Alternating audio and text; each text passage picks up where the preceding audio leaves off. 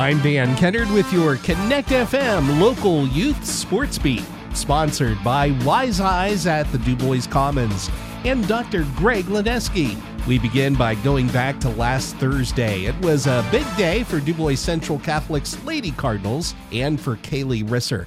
DCC's Kaylee Risser hit the 1,000 point mark in her high school career, and Dubois Central Catholic defeated Warren 41 to 34. Risser started the game needing only two points to hit the 1,000 point mark so the landmark was reached in the first quarter. Risser would go on to lead the Lady Cardinals with 16 points in that game. She is the 10th Lady Cardinal all time to score 1,000 points or more. Checking other District 9 basketball results in boys' games on Saturday.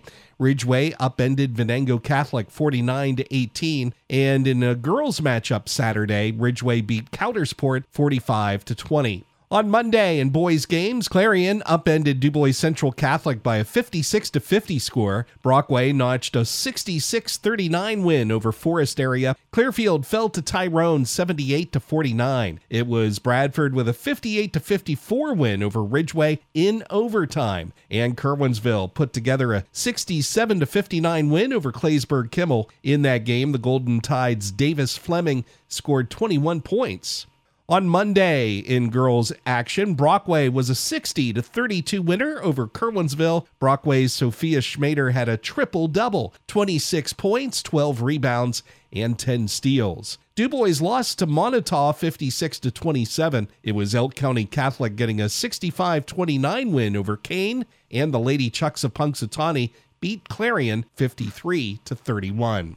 And in Tuesday games for the boys, Elk County Catholic got a 52 to 46 win over the Dubois Beavers. Lance O'Neill scored 26 points for ECC, and the Crusaders improved to 5 and 0. Red Bank Valley downed Punxsutawney 65 to 37. In a couple of girls' games on Tuesday, Claysburg Kimmel was a 45-38 winner over Curwensville, and it was Ridgway beating Bradford 57 to 36.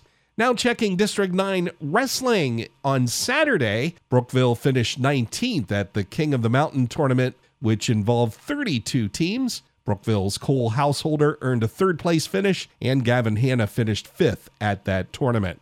Meanwhile, Adam Beimel and Andrew Wolfanger took home individual titles as St. Mary's finished sixth in the team standings at the 50 team Panther Holiday Classic that went on in Cresson on Saturday. And in matches on Tuesday, St. Mary's beat Dubois 43 to 19. St. Mary's recording five pins in that one. And Clearfield got a 48 to 20 victory over Brookville.